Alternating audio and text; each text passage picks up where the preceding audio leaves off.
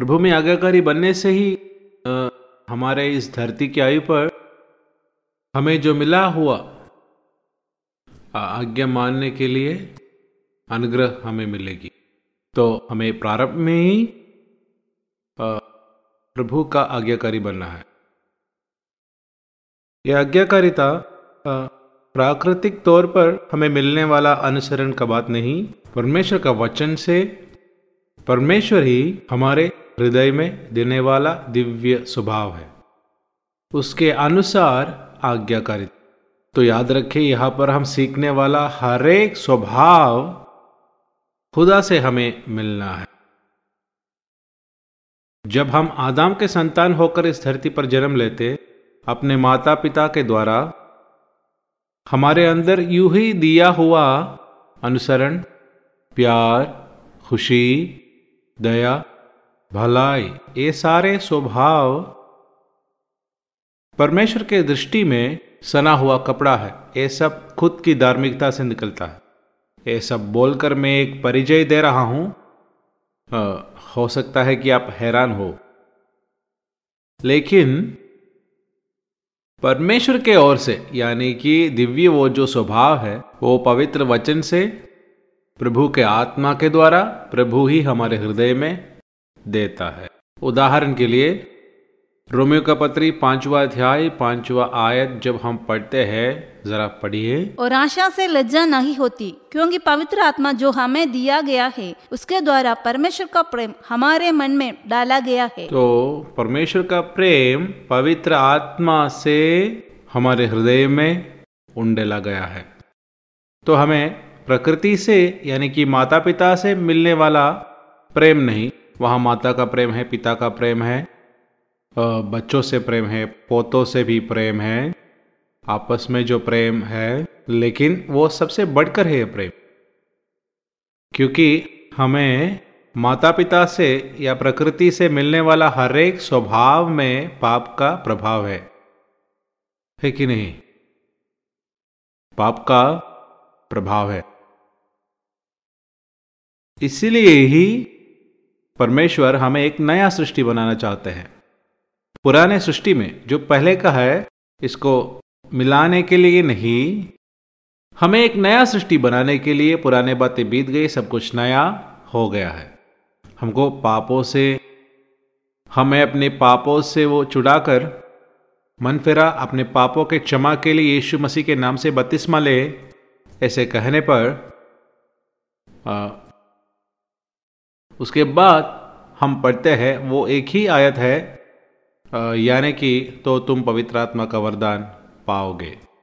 तो हम बत्तीसमा लेने की प्राथमिक उद्देश्य पवित्र आत्मा हमें देने के लिए है।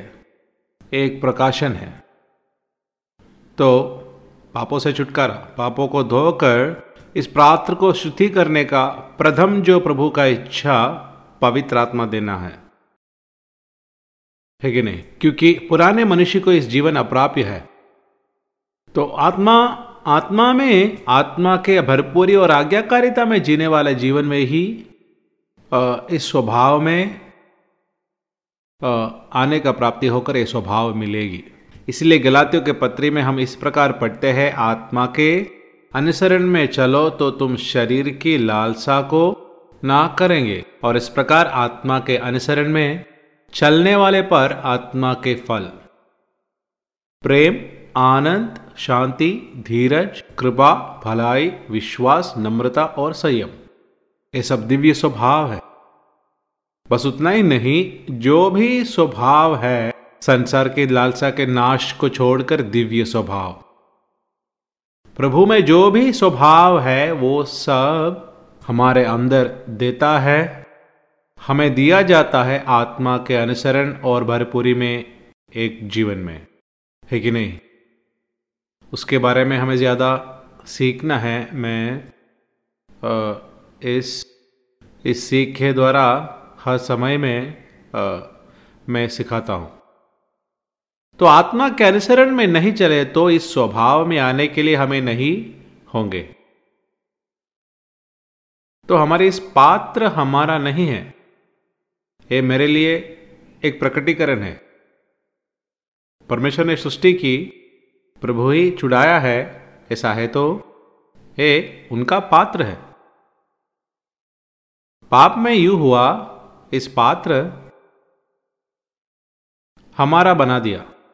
तू परमेश्वर के जैसा बनेगा, हमारा इच्छा। है ना, जट की अभिलाषा, आँखों की अभिलाषा जीविका के घमंड।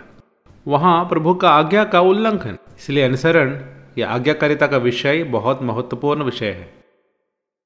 तो आत्मा के अनुसरण में जीने पर ही दिव्य जो स्वभाव है, पवित्र लोग हम बनते हैं। मन फिराना आवश्यक है, पाप क्षमा के लिए बत्तीसवा आवश्यक है, लेकिन मसीह से जुड़ना है तो आत्मा में ही वो हम कर पाएगा। इसलिए तुम पवित्र आत्मा का वरदान पाओगे। तो आत्मा पाया, अन्य भाषा भी पाया, लेकिन आत्मा के अनुसरण में नहीं चले तो फ़ायदा नहीं। ये मेरा जीवन का पराजय था, मुझे पता नहीं था। शायद आप सभी से ज़्यादा आत्मा स्नान की शक्ति को मैंने पाया हूँ, घंटों तक। अन्य भाषा में आराधना किया, लेकिन इस आत्मा को दिया हुआ इस आत्मा मुझ पर आया वास करने के लिए ये नहीं जानता था। आत्मा वास करके आत्मा में अनुसरण यीशु मसीह ये बात हमें दिखाता है। आत्मा में भरपूर होकर योरदान छोड़कर चलता है। आत्मा उन्हें जंगल की ओर ले जाता है। है कि नहीं? पवित्र आत्मा के विषय में उसके बारे में ज़्यादा हम सीखें। आज्ञाकारिता। उसके प्रारंभ में मैं पढ़ने वाला वचन आ, पहला शमुएल पंद्रहवा अध्याय, बाईसवा आयत। पहला शमुएल पंद्रहवा अध्याय, बाईसवा आयत। क्या यहोवा होम बलियों और मेल बलियों से उतना प्रसन्न होता है जितना कि अपनी बात माने जाने से प्रसन्न होता है? सुन, मानना तो बलि चढ़ाने से, कान लगाना मेढों के चर्बी से। तो हमारे बलियों हम चर्च में आते हैं, उपवास की प्रार्थना रखते हैं कुछ भले काम करते हैं दशवांश देते हैं, भेंट अर्पण देते हैं, गरीबों को देते हैं, सेवा मंडल में जाते भी होंगे। है कि नहीं? लेकिन प्रभु के आज्ञाओं को ना मानने वाला एक जीवन में ये सारे काम व्यर्थ है। इसीलिए प्रभु का उपदेश, हम नया नियम में नया वाचा में हमें मिलने वाला प्रभु का उपदेश। वो दिन प्रतिदिन मनन करके हृदय में संग्रहण करने के लिए प्रभु के जन इन दिनों में तैयार होना है। यूँ ही पढ़ना नहीं उपदेश देने के लिए, प्रचार करने के लिए एक विषय के नाते नहीं, ये जीवन में एक स्वभाव बनकर नीति के लिए भूखा और प्यासा होना। वैसे हर एक आज्ञा जो प्रभु का है पालन करने, वो ज़िंदगी बनने के जैसे हम प्रभु के संगति में बैठकर वो मनन करने। इस पुस्तक में जो भी नियम है, तुम्हारे ज़ुबान से वो हटना नहीं। इसको चोट दहने या बाए ना मोड़ने के लिए तू अपने हृदय में मनन करते रहना। दिन रात, उनकी व्यवस्था को दिन रात ध्यान करने वाला। तो उस जीवन के ओर कदम रखने से ही हम प्रभु के उपदेश के अनुसार जीवन बिता पाएँगे। वो हम आज्ञाकारिता के उस अनुभव में लाते नहीं तो यह हमें यू सिखाता है विद्रोह। है कि नहीं? आज्ञा न मानना एक विद्रोह है।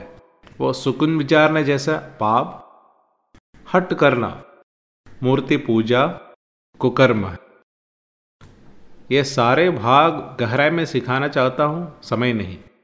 शाउल शाउल के जीवन के बारे में वहाँ, शाउल को एक आज्ञा दिया, अमालिकियों को नष्ट करना। वो थोड़ा बहुत तो किया, लेकिन अच्छे चीज़ों को रख लिया। राजा को भी ज़िंदा रखा। तो परमेश्वर का इच्छा पूर्ण रीति से आज्ञाकारिता। अपूर्ण नहीं, पूर्ण। इसके लिए हमें प्रार्थना करना है।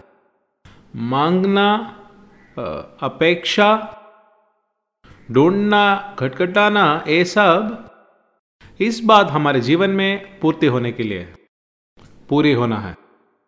मांगो तो तुम्हें मिलेगा, ढूंढोगे तो पाओगे घटघटाओ खोला जाएगा। वो हमारे आर्थिक विषयों में नहीं, आत्मिक जो स्वभाव हमें मिलने के लिए है, ये उपदेश सारे मत्ती सुसमाचार पाँच छः सात अध्याय में, सातवें अध्याय में जब वो दिया है, वो भावनिक तौर पर नहीं, है कि नहीं? प्रभु जब सिखाने पर छठवा अध्याय में जब आते हैं कोई भी चिंता करना आवश्यक नहीं है। ये सब जातियों का चिंता है। लेकिन प्रभु के संतान पहले उनके राज्य, धार्मिकता। राज्य बोले तो उस देश का आज्ञा है। राज्य पढ़ने पर बस राज्य, वैसे ही पढ़ के गया। लेकिन राज्य देश का एक नियम होता है। है कि नहीं? देश को संविधान है। देश में जीने के लिए जो रीति रिवाज है, वो प्रभु के आज्ञा के द्वारा हमें दिया हुआ है, उपदेश के रूप में।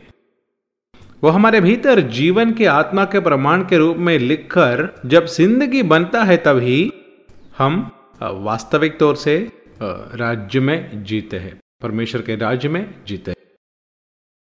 हमें पवित्र वचन के रूप में इसे लेना है। यानी कि इस आज्ञाकारिता में अगर हमें आना है जैसे मैंने बताया प्रभु की आज्ञा को ना मानने वाला एक जीवन उनके राज्य में नहीं है। है कि नहीं? हम लेने वाला फैसला और ये बत्तीसवा ये सब आ, हमें वास्तविकता पर लाते नहीं हैं। तो ये बत्तीस माह से एक संदेश हमें मिलता है। मसीह के साथ मरकर गाड़ कर उस पुनरुत्थान में, जीवन के नयापन में, नए जीवन में, चलने के लिए आपस में वाचा है प्रभु से। है ना? एक पति और पत्नी, उनके बीच जो वाचा, वो लोग बांधने पर पति के साथ जीने के लिए है। फिर पुरानी ज़िंदगी नहीं अपने पिता के घर में नहीं जाते अपने पति के घर में रहकर उनके अनुसार एक जीवन बिताने के लिए। ये एक उदाहरण के तौर पे मैं बता रहा हूँ, ये महत्वपूर्ण बात है। है कि नहीं? हम मसीह से जुड़ने के लिए बत्तीसवा लिया है तो जैसे मसीह लिया, वैसे जीने के लिए है। नहीं तो वो संगति नहीं। तो हम सुनने वाला वचन तिसलुनिकियों का पत्री पहला तिसलुनिकियों दूसरा अध्याय तेरावा वचन। इसलिए हम भी परमेश्वर का धन्यवाद निरंतर करते हैं कि जब हमारे द्वारा परमेश्वर के सुसमाचार का वचन तुम्हारे पास पहुँचा तो तुमने उस मनुष्यों का नहीं परंतु परमेश्वर का वचन समझकर ग्रहण किया और वो तुम्हें जो विश्वास रखते हो प्रभावशाली है। प्रभु का वचन के रूप में ही हमें वो ग्रहण करना है। यू ही सुनना नहीं पहला वचन के रूप में ही सुनना है, उसे ग्रहण करना। प्रभु के वचन के रूप में ही स्वीकारना, उसे स्वीकार कर। यू ही सुनकर छोड़ना नहीं, ग्रहण करना बोलने पर हमारे अंदर आना है, ग्रहण करना। मार खाना, दर्द है। और चढ़ी बस दिखाना नहीं, मार खाने पर असर पड़ता है। वैसे ही वचन सिर्फ़ सुनते नहीं, वचन हम पर काम करना है। वो भीतर प्रवेश करना है, उसे वहाँ संभालना है। यहाँ हम पढ़ते हैं विश्वास रखने वाले तुम में जो प्रभावशाली वो एक शक्ति है। एफेसियों और कोलोसियों के पत्री में प्रभावशाली एक शब्द है। विश्वास करने वाले में? विश्वास रखने वालों पर प्रभावशाली उनका शक्ति का महत्व, वो कहाँ से मिलता है? वचन से। हम ताले बजाकर आवाज़ करने से वो नहीं मिलता। प्रभु का वचन अंदर आकर वो प्रभावशाली बनना है। हमारे भीतरी आत्मा में तो हर कोशिका में प्रभावशाली होने पर वचन को हमें पाने का है। तभी इस आज्ञाकारिता के ओर हम आ पाएँगे। वो वचन हमारे अंदर होगा। तब आज्ञाकारिता एक प्रयास नहीं है वह एक भोज नहीं। है ना? योहन्ना का पत्री में हम पढ़ते हैं प्रभु के आज्ञाएँ, बच्चों, प्रभु के आज्ञाएँ भोज भरी नहीं। तो हमारे भीतरी आत्मा में प्रभु के आज्ञाएँ उनके उपदेश जीवन बनने पर, वो प्रभावशाली होने पर, हमारे अंदर जो वास करता, पाप के प्रमाण को जीतने का शक्ति मिलता। पाप के प्रमाण हमारे अंदर वास करते हैं, हम पढ़ते हैं। रोमियो के पत्री सातवा अध्याय में, वो पाप इतना प्रभावशाली है तो है ना? हमें पाप के ओर खींचने का शक्ति है तो परमेश्वर का वचन हमारे अंदर है तो कितना शक्ति होगा? है ना? तो वो वास करना है। तो भी इस आज्ञाकारिता में हम आ सकते हैं। वास करना है तो समय बिताना है, वचन का ध्यान करना है, वचन अंदर लेना, वचन अंदर ग्रहण करना है। वचन जीवन बनने तक ऐसा एक प्रभावशाली। याद रखें, हमारा जीवन प्रभावशाली है हम पर। ये जीवन का एक भाग है रक्त। रक्त प्रभावशाली है हर कोशिका में। मृत्यु का समय में बहाव बंद होता है। वैसे ही सांस। ये रक्त लेने वाला जीवन हम सांस लेने पर बड़ा अद्भुत काम शरीर में होता है।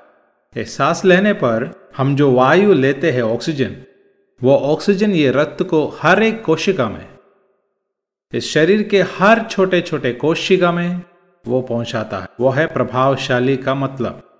वैसे ही मसीह के वचन से मिलने वाला जीवन आत्मा में, हमारे आंतरिक मनुष्य में, हमारे शरीर में हर एक भाग में प्रभावशाली होने पर ही वचन आज्ञाकारिता बनता है। नहीं तो आज्ञाकारिता असंभव है।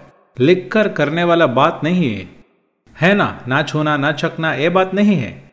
प्रभु का वचन इस रीति में जीवन हम पर प्रभावी बनकर उस प्रभाव की शक्ति से पाप, इस पाप, संसार और शैतान को जीतने का एक शक्ति हम पर मिलता है। वही हमें आज्ञाकारिता में लेकर आता है। एक बड़ा समर्पण हमें होना है। वचन के लिए, वचन के सामने नम्र होना है। वो हमारा समर्पण है। वो परमेश्वर के संगति में प्रार्थना करना है। परमेश्वर पिता, वचन के अनुसार जीने के लिए, वचन के अनुसार जीना, सहायता करना। हमारे अंदर जो चाहत के, इच्छा के अनुसार ये पूरी होता है।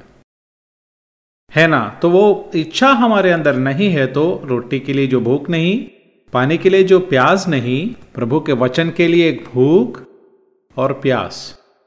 ये जीवित एक व्यक्ति पर ही भूख और प्यास होगा। हम जानते हैं शरीर जब तंदुरुस्ती में है, कोई भी हमें मारकर खाना खिलाते नहीं।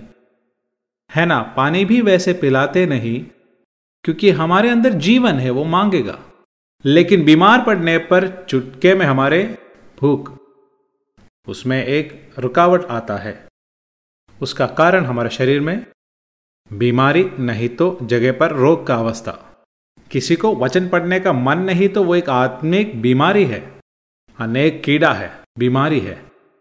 है ना, कीड़ा होने वाला एक को बच्चा हो या बड़ा हो, कीड़ा होने पर भूख नहीं। है ना तो उसे बाहर निकालना है। इसलिए पुराने लोग अदरक की दवाइयाँ, ये जो बच्चों को देते थे, कोई रुचि नहीं है। क्रूस का वचन हम सबको हमेशा मिलना चाहिए। ये मिलने पर ही बाहरी चीज़ें सारे निकाला जाएँगे, काट कर निकालेंगे, है ना? वैसे ही जो मैंने याद कराया, बीमारी, मृत्यु के बाद भी भोजन नहीं। एक आदमी बत्तीसवा लिया संगति में आते हैं, लेकिन उसको वचन पढ़ना नहीं, यूँ ही पढ़ के छोड़ते हैं। ऐसा है तो चौकस रहना क्या वो नया जन्म पाया है? वास्तव में नया जन्म पाया है, एक नया संतान उत्पन्न हुआ है। और क्या वो मरा है? हमें पता है, भोजन खाता नहीं तो पानी कुछ दिन के लिए नहीं पीते तो सब खत्म होगा। तो शरीर का नियम जैसे ही है, आत्मिक नियम, वो भावमिक तौर पर, यानी कि प्राकृतिक तौर पर जो भी है, आत्मिकता में संबंध है। है ना? वो एक छाया जैसा है। तो मैं उसमें ज़्यादा नहीं जाता हूँ। कुछ लोग संदेश करके बोलते हैं, ऐसे जी नहीं सकता। इसका कैसा अनुसरण करना है? एक कठिन आज्ञा है। मत्ती पाँच, छह, सात में आने पर एक कठिन है, सही है। लेकिन जीवन बढ़ाने के लिए हर एक चीज़ें प्रभु ने हमें दे चुका है। सब कुछ दिया है। प्रकृति में हमें सब कुछ मिलता है। है ना? हम वो इकट्ठा करके, तैयार करके खाना है। प्रकृति में सब कुछ है। लेकिन किसी को वो इकट्ठा करना है, बोना है, काटने करके लेना है, दुकान में आना है, फिर लेना है। रसोई घर में तैयार होने से हमें भोजन मिलता है। है ना? वो खाने पर ही हर दिन हम जीते हैं। इस प्रकार ही हमें आत्मिक जो मंडल में जीवन और भक्ति के लिए सब कुछ पवित्र पिता दिया है। यीशु मसीह को हमें दिया। वह आज पिता के दहने और बैठा है। हमारे लिए वाद विवाद करने। हमारे हर एक छोटे बातों को वो जानते हैं।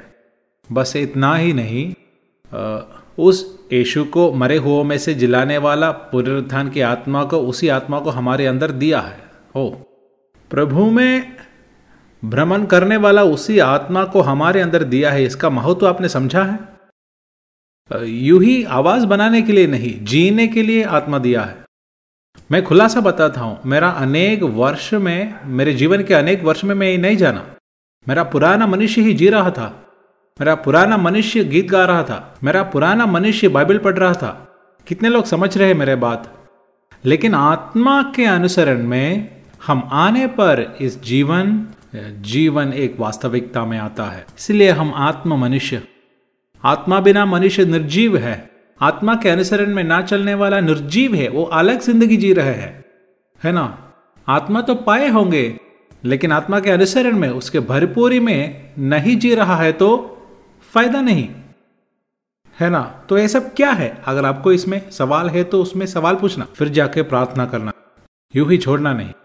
अब जाके प्रार्थना करने में प्रभु का आत्मा आपको टीचेबल स्पिरिट करके एक विषय है कि हम उपदेश सुनने पर उसका अध्ययन में हमें आना है। बहुत कचरा हमारे अंदर भरा है। खास करके गए बार यहाँ पर जो भी नौजवान है, उनके ऊपर मैं बहुत ही दुखी हूँ। बड़े भी, क्योंकि गलत ही सुनते हैं। ये सब अंदर आने पर बाहर निकलना मुश्किल है जगत पकड़ता है। पर जीवी अंदर आने पर बाहर निकलना मुश्किल है। लेकिन इस जीवन के वचन अगर सुनते हैं और आप शुद्ध हृदय से सुनकर जीने के लिए इच्छा रखते तो आपको वास्तविक तौर से प्रभु के आज्ञाकारिता में सेवकाई करने का मन है तो सारे पक्षपात निकालना। पक्षपात से बैठने से कुछ नहीं पाएँगे। ये सब हटाकर सच्चाई के लिए कान लगाइए, वचन के लिए कान लगाइए। है ना? और प्रभु से बोले, प्रभु, ये सच्चाई को मुझे प्रकट करके दे। है ना? वहाँ पर ही हमें वो एक समर्पण, है ना? अपने आप को वचन के सामने समर्पण करना। तो ज़रूरतें दी गई है, फिर प्रभु का वचन है। ये वचन शक्तिशाली है। ये बात मेरे जीवन को कैसे बदला, ये मैं जानता हूँ। ये महत्वपूर्ण है। प्रभु का ये जो वचन जीवित और प्रबल है, प्रबल बोले तो एक्टिव इंग्लिश में लिखा है। लॉट ऑफ़ एक्शन जीवित और प्रबल और हर एक दोधारी तलवार से भी बहुत चौका है। है ना? प्राण आत्मा को गार्ड और गूदे को अलग करके आर पार वो छेदता है। फिर हमारे मन की भावनाओं और विचारों को जांचता है। वचन के विषय में यह हम सीखेंगे। वैसे ही इस आज्ञाकारिता में हमें आना है। परमेश्वर से एक संगति में हमें आना है। पवित्र आत्मा को हमें देने की कहे अधिक महत्वपूर्ण उद्देश्य है, लेकिन प्रथम जो दो उद्देश्य है, हम पर बसना, ये बात ध्यान से लेना। दूसरी बात, वास करना। बसना, वास करना। ये मैं फिर से याद दिलाऊँगा, क्योंकि ये बात आपके अंदर और गहराई में ग्रहण होना है। बस ना बोले तो वो एक राजकीय शब्द वहाँ पर इस्तेमाल किया है। यानी कि हमारे प्रभु सारे उपदेश उनको देने के बाद स्वर्ग के ओर जाकर पिता के दहने भाग में बैठा। मरकुस की सुसमाचार सोलहवा अध्याय आखिरी पद में हम पढ़ते हैं। इब्रानियों के पत्र पहला अध्याय में भी ये वचन है, भजन संहिता में भी है। तू मेरी दहने हाथ बैठ जब तक कि मैं तेरे शत्रुओं को तेरे चरणों की चौकी ना कर दूँ। तो आत्मा हम पर बसते हैं बोलने पर वैसे ही पढ़कर मत छोड़ना। हमारे अंदर जो, हमारे हृदय के अंदर जो सिंहासन है, वो सिंहासन है आत्मा के लिए। आत्मा वहाँ पर बसकर राज करने का जैसा एक ज़िंदगी प्रभु हमसे चाहते हैं। वहाँ पे मैं बिल्कुल नहीं, खुद नहीं। प्रेरित कहता है, मैं मसीह के साथ क्रूसित हुआ हूँ। अब जी रहा मैं नहीं, मसीह है। तो आत्मा हमारे अंदर सारे अधिकार से सिंहासनारूढ़ होना ऐसा एक शब्द हमें मिलता है, अधिकार से वास करना। तो वो अधिकार से हमारे अंदर वास करके नहीं तो बसते, वास करने का शब्द संगति है। हमारे साथ एक अटूट संबंध। तो उसी जीवन में हमें सब कुछ उपदेश देता है। हर सच्चाई में हमें चलाता है। ज्ञान और बुद्धि का आत्मा काम करता है। ये समझ, प्रभु का समझ हमें मिलता है आंतरिक तौर से। जिस प्रकार मेल मिलाप के तंबू के अति पवित्र स्थान में, उसी स्थान में किरूबियों के बीच में से प्रभु मूसा से बात किए, उसी प्रकार पवित्र आत्मा हमारे अंदर से बात करते हैं। तो बाहरी शब्द हम ज़्यादा नहीं सुनते हैं। है ना? इसराइल के जन होरेब तक आने पर पर्वत के ऊपर से होरेब से ही शब्द सुना। तो हमारे प्रचार और बाकी सारे जो सुनते हैं बाहर का शब्द है। उसे परमेश्वर का आवाज़ ही मानना। लेकिन यह सबसे महत्वपूर्ण है आ, मुझे तुम्हारे बीच में वास करना है। मूसा से यहोवा ने कहा, मैं तुम्हारे बीच में वास करने के लिए मेरे लिए एक पवित्र मंदिर बनाओ। फिर निवास स्थान और उसके सारे वस्तुओं, जैसे मैं कहता हूँ, उसी प्रकार में ही बनाना है। तो हमें उस आकार में लाने वाला, प्रभु का जैसे बनाने वाला, हमारे अंदर वास करने वाला आत्मा है, बसने वाला आत्मा। है ना? पवित्र आत्मा के विषय में हम ये गहराई में सीखेंगे। तो हमें एक संगति परमेश्वर से हमेशा होना है। हमारा प्रभु यीशु मसीह पंद्रह अध्याय में योहन्ना का सुसमाचार, पंद्रह अध्याय में इस प्रकार हमें बताते हैं, मैं अपने पिता के आज्ञाओं को मानकर महत्वपूर्ण है। यदि तुम मेरे आज्ञाओं को मानोगे तो मेरे प्रेम में बने रहोगे। जैसा कि मैं अपने पिता के आज्ञाओं को माना हो और इनके प्रेम में बना रहता हूँ। अबाइडिंग वास करना। बहुत ही महत्वपूर्ण बात है वास करना। तो अब से जब वास करने का शब्द आता है तो अंडरलाइन करना। ओके। परमेश्वर आज्ञाकारिता एक पूर्ण आवश्यकता रखा है। विकल्प नहीं। है ना? विकल्प नहीं। लहू से हमें छुटकारा है। लहू से हमें छुटकारा मिला है उनके वचन का पालन करने। तो यह हमें याद रखना है। तो आज्ञा भंग से प्रभु हमें निकाल देते नहीं आ, फिर जाकर प्रायश्चित करना। है ना? बच्चों मैं तुम्हें लिखता हूँ ताकि तुम पाप ना करे। यदि कोई पाप किए तो तो प्रभु का अनुग्रह पाप करने के लिए लाइसेंस नहीं प्रभु का अनुग्रह हमें पापों से छुड़ाने के लिए है। पाप से जो स्वतंत्रता व्यवस्था के लिए नहीं अनुग्रह के लिए अधीन बनना वो महत्वपूर्ण है। है ना? अधीन है तो तुम पाप करते रहेंगे क्या? सवाल है प्रेरित का सवाल है। आ, मृत्यु में भाग लेने के लिए अगर तुम बत्तीसमा लिया है तो फिर पाप में जिए कैसे? सवाल है। तो हमें छुटकारा दिया है प्रभु का आत्मा से, उस आज्ञाकारिता में, इस प्रभु की आज्ञा को मानकर जीने के लिए है। फिर से पढ़ेंगे पंद्रहवा अध्याय युहना पंद्रह युहना का सुसमाचार पंद्रह। पढ़ने पर बड़े श्रद्धा देकर पढ़ना। हर एक शब्द में प्रभु का उद्देश्य है। पंद्रह का, उसका दसवीं आयत जब हम पढ़ते हैं यदि तुम मेरी आज्ञाओं को मानेंगे तो मेरे प्रेम में बने रहेंगे। जैसे कि मैंने अपने पिता की आज्ञाओं को माना है और उसके प्रेम में बना रहता हूँ। या आज्ञा मानना बोलने पर आ, आज्ञाकारिता है। आज्ञाकारिता का व्यवहारिक रूप है प्रमाण। वो हमारे अंदर लिखा गया है।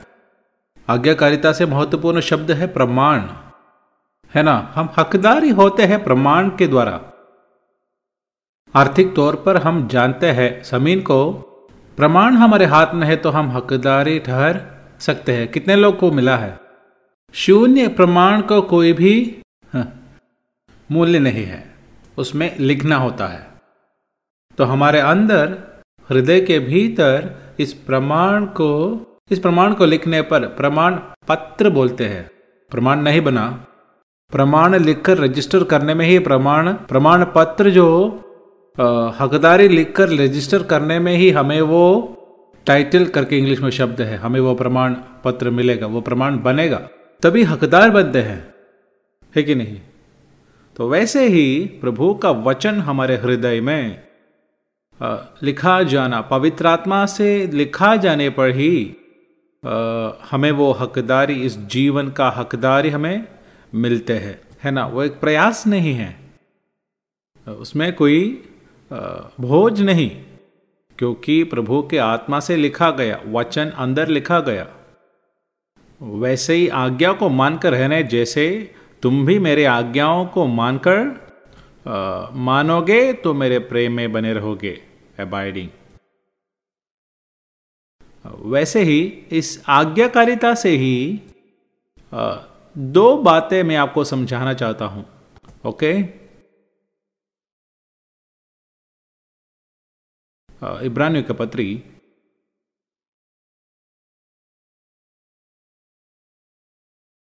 पांचवा अध्याय, उसके सात से लेकर नौ तक के वाक्य। सातवां आयत पहले पढ़ी है। उसने अपनी देह में रहने के दिनों में ऊँचे शब्द से पुकार पुकार कर और आँसू बहा बहा कर उसे जो उसको मृत्यु से बचा सकता था, प्रार्थनाएँ और विनती की और भक्ति के कारण उसकी सुनी गई।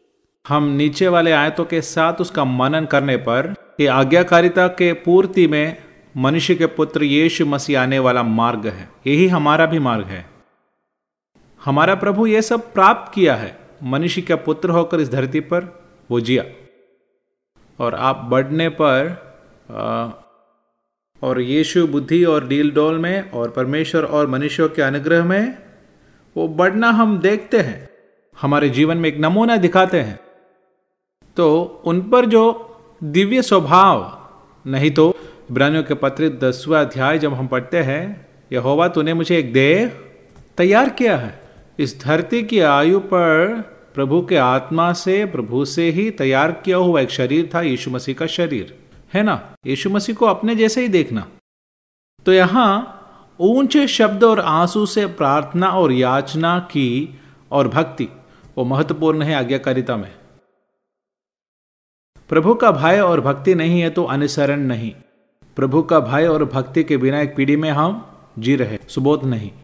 सुबोध नहीं, आत्मिक सुबोध के बिना एक पीढ़ी में हम जी रहे हैं। तो प्रभु का वचन ही हमें, प्रभु का भक्ति में लाते हैं, प्रभु का वचन और उनका आत्मा। वो यीशु मसीह के जीवन में यशया का पुस्तक ग्यारहवा अध्याय, दूसरे आयत में हम पढ़ते हैं, वहाँ पर यहोवा का आत्मा ठहरा रहेगा ठहरा रहेगा ठहरा रहेगा। बसना नहीं, ठहरा रहेगा, गहरी बात है। वो बुद्धि और समझ की आत्मा युक्ति और पराक्रम का आत्मा, ज्ञान और यहोवा का भाई के आत्मा। तो यहोवा का भाई में आना है तो उनका आत्मा के अनुसरण जीने वाला एक ज़िंदगी में ही होगा। पुराने मनुष्य जी रहे हैं तो हम कभी भी यहोवा का भाई में आ नहीं पाएँगे। तो आप प्रभु से प्रार्थना करें ताकि इस आत्मा के अनुसार जीने वाला एक जीवन, वो मुझ पर वास्तव में होना है। यहोवा के भाई की आत्मा। तो यहाँ इन दोनों बातों को मिलाकर पढ़ने में आत्मा के अनुसरण में जीने वाला ही इस प्रकार का एक प्रार्थना कर सकते हैं। क्योंकि आत्मा उन्हें उत्साह देता रहेगा कि ऐसे जीने में तृप्त ना रहो। क्योंकि तुम्हें प्रभु के जैसे बनना है। प्रभु के सारे काम तुम्हारे द्वारा, जिसके योजना तुम्हारे ऊपर है, वो सारे काम पूरा होना है। वो पुत्र यीशु नमूना दिखाया है। आत्मा हमें दिखाता है, मुझसे बात किया है। है ना पुत्र को? एक कार्य दिया उन्होंने, उसका पूर्ति किया। यूहना का सुसमाचार सत्रहवा अध्याय चौथा आयत में हम पढ़ते हैं, है पिता, जो कार्य तूने मुझे करने को दिया, पूरा किया। तो हम परमेश्वर से जन्मा एक झुंड है है ना? तो हमें भी प्रभु एक कार्य दिया है। तो वो कार्य हम पर पूरा होना है तो आत्मा के अनुसरण में एक जीवन में ही वो पूरा होगा। वहाँ यहोवा का भय आवश्यक है, क्योंकि वही आज्ञाकारिता में हमें लाते हैं। तो यह प्रार्थना हमारी ज़िंदगी में होना है। है ना? मैं उस सच्चाई पर खड़े होकर बता रहा हूँ। उसका आवश्यकता अब भी, आज सुबह भी प्रभु का आत्मा मुझसे बात किया। एक कार्य तुझे सौंपा है, उसके लिए मेरे शिक्षण में ही तू रहना। वहाँ हमें भाई मिलता है, प्रभु का भाई। वो मनुष्य का भाई नहीं, प्रभु का भाई। वो मधुर है। है ना? प्रभु का भाई मधुर है। तो उसी के द्वारा ही हमें इस दिव्य जो अनुभव में आने के लिए आज्ञाकारिता के स्वभाव में आने के लिए मिलता है। भक्ति के द्वारा उत्तर मिला भी, इसी वाक्य हम नुहा के जीवन में देखते हैं। तब तक कि अंधे की चूसों पर चेतावनी। चेतावनी को हमें सुनना है। यू ही पढ़ना नहीं ओरकल ऑफ़ गॉड वही प्रभु से निकलने वाला वचन। तो यहाँ चेतावनी मिलने पर वहाँ हम पढ़ने पर भाई के साथ, वहाँ भाई के जो शब्द दिया, अपने परिवार बचाने के लिए एक जहाज़ बनाया। यहाँ भक्ति के कारण उसका सुनी गई, पुत्र होने पर भी उसने दुख उठाकर आज्ञा मानने सीखी, सिद्ध बनकर अपने सब आज्ञा मानने वालों के लिए उद्धार का कारण हो गया। वो वाक्य आप बार बार मनन करना, है ना? पुत्र होने पर भी उसने कष्ट उठाकर, आज्ञा माननी सीखी, सिद्ध बनकर। तो अनुसरण सीखना है, आत्मा हमें सिखाता है। यू ही हम हटधर्मी लोग हैं। है ना, हम नया जन्म पाए हैं बतिस्मा तो लिए हैं, पुराना मनुष्य अभी भी है। है ना, वही प्रेरित सातवा अध्याय में हमें बताता है। भला करना चाहता हूँ, लेकिन ना चाहने वाला बुराई। उसका कारण पाप मुझ पर वास करता है। इसलिए हम पाप अभी भी करते हैं। लेकिन वो पाप हट करना रिबेलियन ऐसा एक शब्द बाइबल में हम इंग्लिश बाइबल में दिखते हैं। है ना? वो एक आत्मा का काम होता है। आज्ञा भंग में अब प्रभावशाली आत्मा। तो हम वचन देने पर कोई बोलता है ऐसा जी नहीं सकता। ये वो खुद नहीं बोल रहा है, उसके अंदर जो प्रबल आत्मा है। कई प्रकार का आत्मा का प्रभाव है। है ना? भाई का आत्मा है डर का आत्मा है आ, फिर मिस्र का स्पिरिट ऑफ़ इजिप्ट है मिस्र देश का मिस्रिम का प्रभाव। बीमारी का आत्मा है आमीन आज्ञा भंग का आत्मा है। तो हमारे अनेक पाप के स्वभाव को पीछे काम करने वाला एक आत्मा है। मैं एक बीस अलग आत्मा के बारे में एक नोट बनाया हूँ। जैसे बीमारी की आत्मा है आज्ञा भंग में काम करने वाला आत्मा जैसे, भाई के आत्मा बोलने जैसे स्पिरिट ऑफ़ जेलसी जलन की आत्मा, ये सब बाइबल में है। तो हमारे, ये सारे बुरी आदतों के पीछे एक एक आत्मा काम कर रहे हैं। उस मंडल, उसका हाथ में उसका अधीन है। है ना? तो आज्ञा भंग बोले तो खास करके प्रभु के वचन के खिलाफ, इसलिए दुरुपदेश सारे अब निकल आते हैं। लोग उसे स्वीकार लेते हैं। वो सही एक आत्मा में नहीं होता। मेरा कहना, दुष्ट आत्मा से ग्रसित जो अवस्था के मतलब नहीं, लेकिन परमेश्वर का वचन मानने से रोकने वाला जो शक्ति। हम जानते हैं, वचन बताया शैतान उनके हृदय से निकाला। ऐसे सुन छोड़ा नहीं हृदय से निकाला वचन। तो आपको ये वचन मिलता है आप आ, बाहर निकलने पर ये नष्ट होते तो वो गया शैतान। तो ये बाज़ार नहीं है मार्ग के किनारे गिरा बीज। वचन अपने हृदय में संभालना है। हृदय खुला सा है तो हृदय में जो गिरा वचन आसान से शैतान ले जाएगा। है ना? मैं बहुत चाहता हूँ कि हृदय के विषय में वो ज़्यादा आपको सिखा तो उसके सब आज्ञा मानने वालों को। दुख उठाकर आज्ञा माननी सीखी, सिद्ध बनकर अपने आज्ञा मानने वालों को सदा काल के उद्धार का कारण हो गया। भाई फिलिपियो के पत्री में दूसरा अध्याय में इस आज्ञाकारिता में आने के लिए मसीह के स्वभाव हम देखते हैं। तो यही होना है हमारे जीवन में। तो याद रखें, दिव्य स्वभाव यू ही मिलने वाले नहीं, बत्तीसवा लेने पर ही दिव्य स्वभाव नहीं मिलते। आत्मिक यात्रा के द्वारा, प्रभु का व्यवस्था के द्वारा, आत्मा के अनुसरण में चलने वाला एक जीवन में ही दिव्य जो स्वभाव हमें मिलता है। वो मिलने वाला दिव्य स्वभाव हम पर बढ़ने पर ही हमारे जीवन में शांति शांति। तो मन फिराकर बत्तीसवा लेते हैं, ये एक जीवन की यात्रा, आत्मिक यात्रा के लिए। शुरुआत कदम कदम बढ़ा के होंगे, शिशु जैसे। लेकिन एक बच्चा उसी अवस्था में रहना, भोजन ज़रूरी चीज़ें मिलने पर वो बच्चा बढ़ते हुए हमें दिखता है, वो बढ़ना। तो आत्मिक बढ़ोतरी के द्वारा इस आत्मिक स्वभाव एक व्यक्ति पर मिलता। यीशु मसीह के जीवन में छह से हम पढ़ते हैं, परमेश्वर के स्वरूप में होकर भी, परमेश्वर के तुल्य मूल्यवान नहीं समझा और दास का स्वरूप लिया। है ना एक? दास बनने से ही आज्ञाकारिता आएगा। है ना? इसलिए मेक मी ए सर्वेंट हम सब स्वामी होकर जन्म लिए हैं। कितने लोग समझे? प्रभु बन के हम सब जन्मे हैं। है ना? प्रभु का रूप, नहीं तो प्रभु का जैसे तू बनेगा। स्व इच्छा में हम जन्मे हैं। पाप में हम गर्भ में आ गए। तो एक दास बनना है तो एक प्रक्रिया है। छोटा बच्चा भी हाथ पकड़कर चलाने पर वो हाथ हटा देते हैं। मैं खुद चलता हूँ। छह साल का एक लड़का बोला, आज से मेरा गाड़ी चलाने का समय हो गया, चाबी किधर है? फिर उसका एक एक्शन है। वो बस छह साल का है, गाड़ी चालू करके चलाने का। एक्शन तो हमारे अंदर हम कुछ है करके एक बोध, इसलिए हम गलत करते हैं। मार खाने के डर में आज्ञा बनते हैं, यहाँ बुलाने से वहाँ जाते हैं। तो हमारे अंदर ही बना हुआ है हट धर्म। लेकिन दास बनना पड़ेगा। वह एक प्रक्रिया है, उसके लिए प्रार्थना करना है। मेक मी अ सर्वेंट शिष्य बोलने पर दास, पैर धोना। यीशु मसीह सबके लिए दास है, सबका पैर धोया। इसलिए प्रभु के राज्य में, स्वर्ग राज्य में यीशु प्रथम। ओके? फिर अपने आप को शून्य किया एम्प्टीड हिमसेल्फ आउट बहुत ही बातें हमारे अंदर से निकालना है।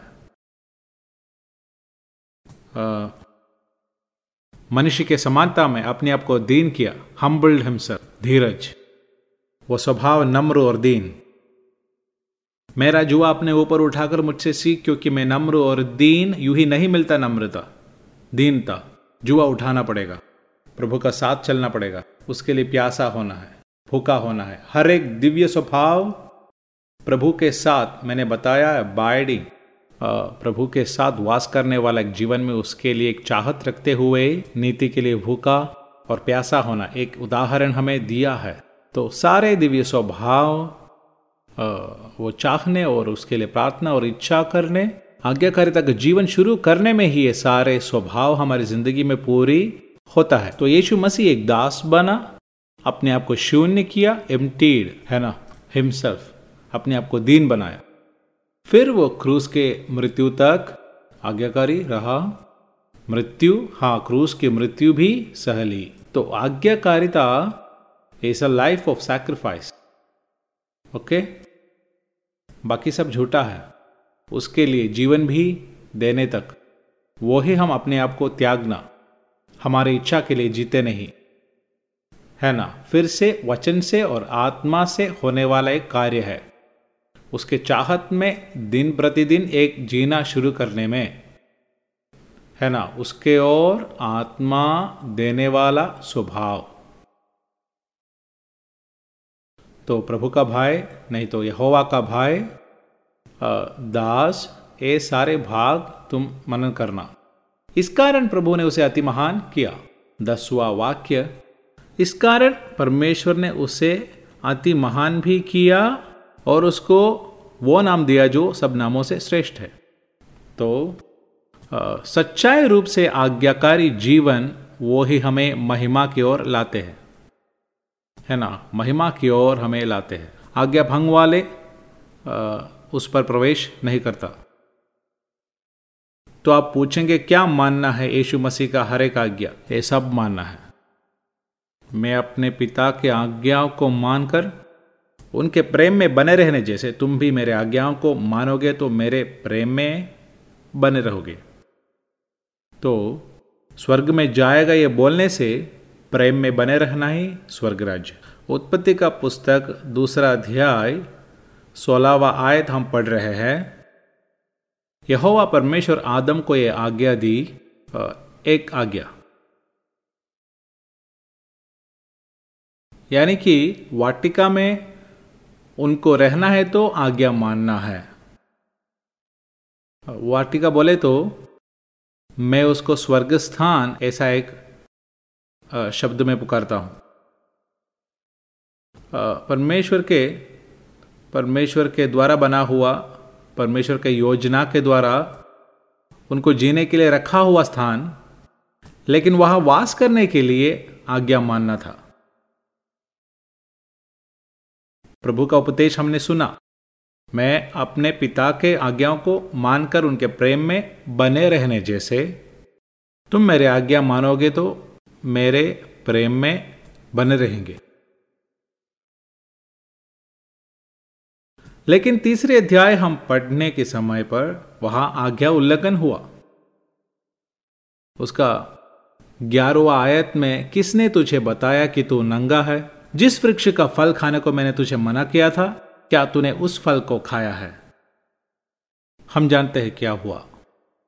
आज्ञा उल्लंघन। आज्ञा उल्लंघन में वाटिया के बाहर। एक तत्व है। हमारे इस अपूर्ण बुद्धि में आ, हम अपना उपदेश न बनाना। ये नींव के जैसा परमेश्वर का राज्य का तत्व है। ये नियम अटल है। नियम नियम है। है ना? एक दिन सूरज से नहीं तो इस धरती अपने आप भ्रमण करने पर वो भ्रमण करना पड़ेगा। प्रभु का नियम है। नहीं तो सब नाश होगा। इस प्रकार ही प्रभु का उपदेश जो, वो केवल एक सुझाव नहीं, उनका आज्ञा है। और उन्हें सब बातें, जो मैंने तुम्हें आज्ञा दी है, मानना सिखाओ। आज्ञा, उपदेश। स्पष्ट बोलो, सो प्रभु का जीवन आज्ञा वो उपदेश के रूप में देता है।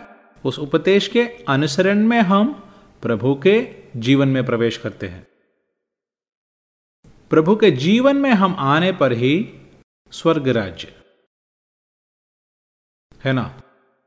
इस धरती की आयु पर यह जीने के लिए एक जीवन हमारे अंदर है। हमारे जीवन के जैसा नहीं, जानवर का जीवन। अंतर है। है ना?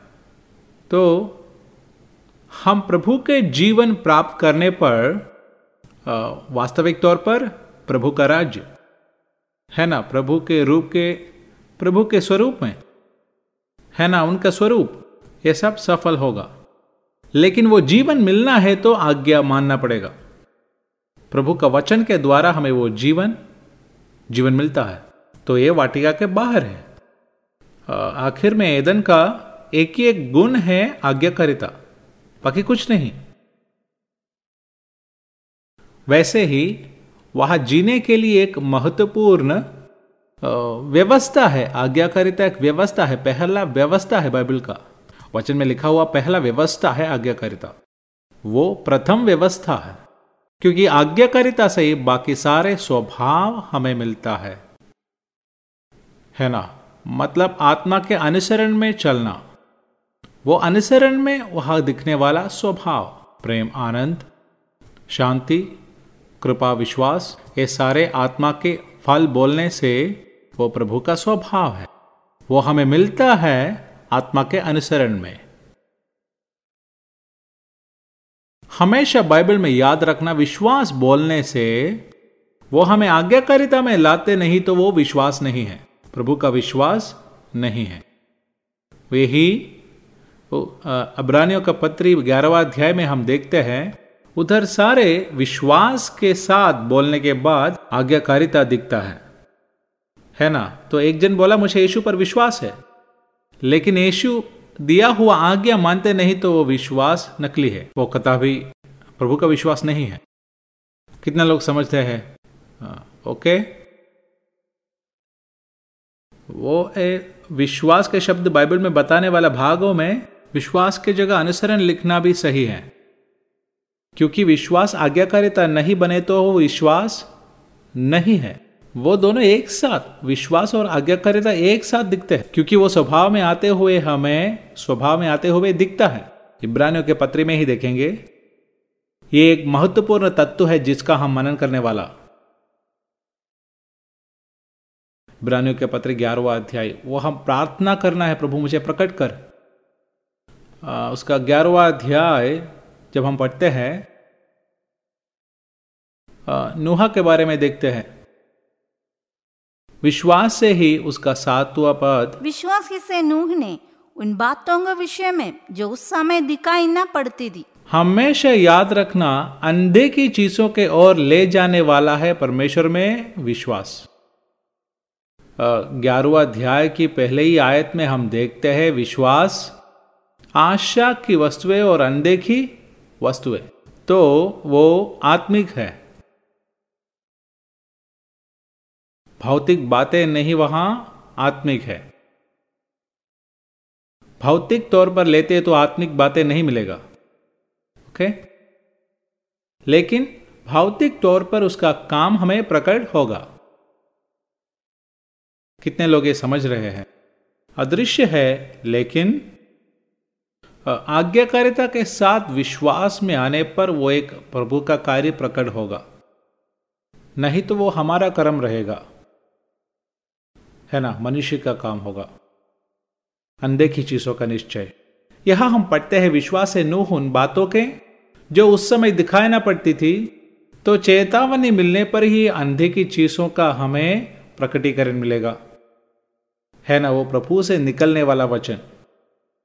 वो यूँ ही पढ़ने वाला वचन नहीं, वो उपदेश देने वाला, आवाज़ उठा के प्रचार करने वाला एक प्रचार का विषय नहीं, व्यर्थ उपदेश भी नहीं है ना? एक वास्तविक प्रभु का दास या उसका उपदेशक बोलने पर स्वर्गीय मंडल से, नहीं तो आत्मिक मंडल से अंधे की चीज़ों को आई मीन अदृश्य जो चीज़ों को प्रभु के लोगों को दृश्य कराने वाला है सेवक। कितने लोग वो समझे? मैं ये बोलने पर ये सब हर एक तत्व है। वचन के नियम के बिना हम कभी भी इस आज्ञाकारिता में आ नहीं पाएँगे। है ना? एक साधारण भौमिक जो नियम है एक बर्तन में पानी लेकर वो आग के ऊपर रखकर वो सौ डिग्री गर्म होने पर उबलता है। ये हमें पता है, किसी को सिखाने का बात नहीं। लेकिन ये सब नहीं जानने वाला, है ना? पानी क्या है पता नहीं। आग क्या है पता नहीं। सौ डिग्री तापमान क्या है वो भी पता नहीं। एक्चुअली अमेरिका में जो बच्चे लोग हैं उनसे अगर पूछे तो ये सारे बात उन्हें पता नहीं। उनसे पूछे दूध कहाँ से मिलता है? तो वॉलमार्ट से नहीं तो दुकान से है। वो मशीन से है सही है मशीन है। लेकिन ये गाय से मिलता है ये जानने वाला बहुत कम है। वहाँ से एक लड़का आने पर उन्होंने वापस कॉल करके ऐसा बताया मैंने एक घोड़े को देखा बोला यू you नो know, मैंने एक होर्सी को देखा। वो होर्सी क्या था? पड़ोसी के घर में जो है गाय थी। वो गाय को वो घोड़ा बोलते हैं, उसे पता नहीं। इस प्रकार ही हमें ये प्रमाण सारे पता नहीं तो है ना? उसका कोई भलाई हम नहीं पाएँगे। कितने लोग ये समझे?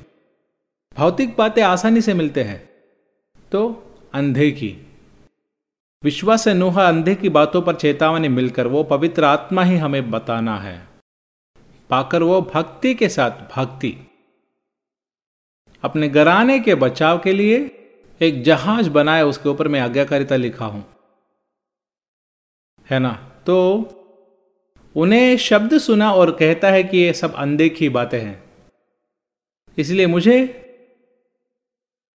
उस पर विश्वास है लेकिन उससे काम नहीं होगा। वो कैसे होगा? क्योंकि लोग क्या बोलेंगे? लेकिन निश्चय में प्रभु का शब्द के रूप में वो लेते तो विश्वास बन जाएगा।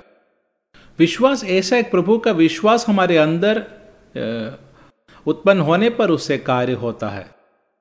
इसीलिए याकूब प्रेरित कहता है, काम के बिना विश्वास निर्जीव है। कितने लोग समझे, वो प्रभु के कार्य के बारे में है। हमारे स्वयं से निकलने वाला काम नहीं, हमें धर्मी बनने के लिए, विश्वास के द्वारा धर्मी बनने वाला काम नहीं विश्वास से धर्मी ठहरा हुआ एक, उसके द्वारा प्रभु का कार्य होना है तो एक प्रभु का चेतावनी मिलना है। है ना? चेतावनी विश्वास के रूप में परिणाम होने पर प्रभु का काम। यह नोहा तब तक के अंधे की चीज़ों पर चेतावनी पाया, प्रभु का शब्द सुना, वो वहाँ पर विश्वास किया करके लिखा नहीं तो भी वो भक्ति के साथ अपने परिवार के बचाव के लिए एक जहाज़ बनाया ओबीडियंस है ना? यहाँ पर हम देखते हैं वारिस बनना। विश्वास के साथ उन्होंने संसार को दोषी ठहराया और उस धर्म का वारिस ठहरा जो विश्वास से होता है। ग्यारह का आठ। विश्वास से विश्वास ही से। इब्राहिम जब बुलाया गया तो आज्ञा मान आज्ञा मानकर ऐसे ही जगह इब्राहिम जब बुलाया गया तो आज्ञा मान जब बुलाया गया वो एक स्वर्गीय शब्द है। तो हमें भी एक मिरास आगे है।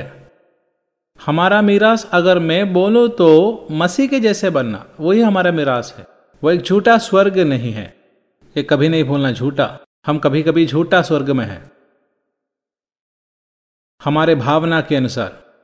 तो वो सोच हटाकर मसीह के स्वरूप में बनना यह है हमारा अत्यंतिक लक्ष्य, क्योंकि पिता पुत्र के खोज में है। हमारे स्वर्ग जाना ज़रूरी नहीं, पिता को पुत्र का ज़रूरी है, वही उनका इच्छा। बाकी सब हमारा इच्छा है, मुझे ये चाहिए, मुझे वो चाहिए, वो सब खुद का इच्छा। लेकिन प्रभु के इच्छा में हमारा सोच बदल जाते हैं, हमारा रीति रिवाज बदलते हैं। है ना? वही हम परमेश्वर को प्रसन्न करने वाले जीवन में आते हैं। तो यहाँ जब बुलाया गया तो आज्ञा मानकर, आज्ञा माना। ये न जानता था कि मैं किधर जाता हूँ तो वहाँ आज्ञाकारिता, एक यात्रा। लेकिन प्रभु का शब्द सुनकर वो यात्रा के लिए नहीं निकल रहा है तो विश्वास से कोई फ़ायदा नहीं है। तो हमेशा विश्वास का जो विषय आज्ञाकारिता की ओर आते हुए दिखता है। ओके? तो आज दिखता विश्वास क्या चीज़ है? मैं विश्वास करता हूँ, यीशु, में विश्वास करता हूँ। क्या विश्वास? यीशु अच्छा है। मैं यीशु को अपने हृदय से प्रेम करता हूँ। कुछ लोग ऐसे बोलने पर मुँह से मधु निकलता है, लेकिन वो सब झूठ है। उनके जीवन देखने पर यीशु से कोई रिश्ता नहीं। यीशु से प्रेम रखने वाला उनके आज्ञा को मानना पड़ेगा। ओके? तो हमारे दिव्य जो स्वभाव है, उसके सारे नींव, वो मिलना है तो आज्ञाकारी जीवन। वो मसीह का उपदेश। वहाँ मैं ध्यान दे रहा हूँ। यहाँ आज्ञा भंग के द्वारा स्वर्ग स्थान नष्ट हो गया। एदन वाटिका उन्हें नष्ट हो गया। आज्ञा भंग से देखो वे पूर्णता में आने वाले झुंड थे। नीति के नहीं तो जीवन के वृक्ष के फल खाने का था, लेकिन खाया नहीं दिखता। तो उसके द्वारा देखो, पाप रहित अवस्था में वो आने वाले थे। तो हमारे जीवन में याद रखना, नया जन्म पाने के बाद यूहना प्रेरित के पत्री में पाप रहित एक अवस्था आते हैं। उसमें ज़्यादा बात नहीं कर रहा हूँ, क्योंकि हम सब उस मोड़ तक आए नहीं। वो देखने के लिए दृष्टि हम प्राप्त नहीं किए हैं, इसलिए उस पर प्रवेश नहीं कर रहा हूँ। तो ऐसा एक मंडल है है ना? तो आदम और हवा उसमें आने वाले थे। उसमें आने के बाद समस्या नहीं, क्योंकि आँख और शरीर की अभिलाषा निकल गए हमारे जीवन वो है, उसका लक्ष्य वो है है ना? वो एकमात्र यकीन है इस जीवन। कोई संदेह नहीं, क्योंकि ये शरीर की अभिलाषाएँ निकल गए संसार में ऊँचा पद की इच्छा नहीं, प्रताप नहीं गमंड नहीं, और कहते हैं कि यह सब व्यर्थ है तो प्रेरित वहाँ तक पहुँचा। मसीह के बारे में ज्ञान का श्रेष्ठता के कारण जो बात लाभ की थी, हानि समझता है, और मसीह के पहचान में सब कुछ कूड़ा समझते भी है है ना? तो एक उन्नति का जीवन है हायर लाइफ है। तो ये धरती पर दिखाने वाला जीवन नहीं, स्वर्गीय जीवन, वो बस बेकार जीवन है। है ना? याकूब को देखे तो ज़मीन में सोने वाला ही व्यक्ति ही सीढ़ी देखता है तो उसको दिखा रहा है, पत्थर का एक स्पर्श है, इसलिए होगा। है ना? पत्थर लेकर तकिया बनाए, हम देखते हैं। पत्थर में हमेशा मैं मसीह को देखता हूँ। है ना? दर्शन मसीह के बारे में एक दर्शन में आने पर ही, एक स्पर्श जीवन पर आने पर ही स्वर्ग के लिए, स्वर्गीय दर्शन, वो वो सीढ़ी हमें दिखता है, मसीह हमें दिखता है। है ना? हमें वो बताता है, मुझे वो बताया है, तुम ज़मीन पर पड़ा है you are an earthly man है ना? उसी में से यही मार्ग, में ही मार्ग और सच्चाई और जीवन, उस मार्ग के अनुसरण में जीने पर स्वर्गीय जो मंडल में। पिता पिता की ओर आएँगे। कितने लोग समझे? वो हाले तो पैराडाइज लॉस्ट एदन नष्ट हुआ। लेकिन इसके बीच में वायदा अभी भी है। है ना? मनुष्य को प्रभु छोड़ते नहीं। यानी कि तीसरे अध्याय के बाद चौथा अध्याय में बलि लेके आते हुए दिखते हैं। बलि के लिए इंग्लिश में ऑफरिंग का शब्द इस्तेमाल किया है ऑफरिंग अपने आप को प्रभु के सामने समर्पण करने के लिए आने का संदर्भ है हाबेल और काइन का बलि। है ना? अपने आप को समर्पण करना। लेकिन कईन पर और उनकी बलि पर प्रभु प्रसन्न नहीं। इसलिए वो प्रभु के संगति से भाग जाते हैं। लेकिन हाबेल और उनके बलि में प्रसन्न हुआ। तो हमारे जीवन, मसीह जीवन, परमेश्वर को प्रसन्न करना है। है ना? ये मेरे प्रिय पुत्र, जिसमें मैं तो मसीह हमारे लिए नमूना है। वो हमारे जीवन के एक बड़ा लक्ष्य बनता है, परमेश्वर को प्रसन्न करने वाला जीवन। तो हम सामान्य तौर पर देखें तो वचन के सच्चाई को ना जानते हुए एक दौड़ है। यहाँ पर कुछ दिखावट होते हैं लेकिन सच्चाई जानकर सच्चाई में जीने वाले जीवन है मसीह जीवन। कितने लोग चाहते हैं ऐसा एक जीवन? वही हमें अनंत जीवन पर ले आते हैं है ना? और कोई गोत नहीं है मसीह जीवन। इसलिए सच्चाई जानना है वो सच्चाई हमें स्वतंत्र करता है है ना? आ, तो इसके बीच में है यीशु मसीह। है ना, मनुष्य के पुत्र होकर आकर हमें जीवन दिखाता है, बच्चों।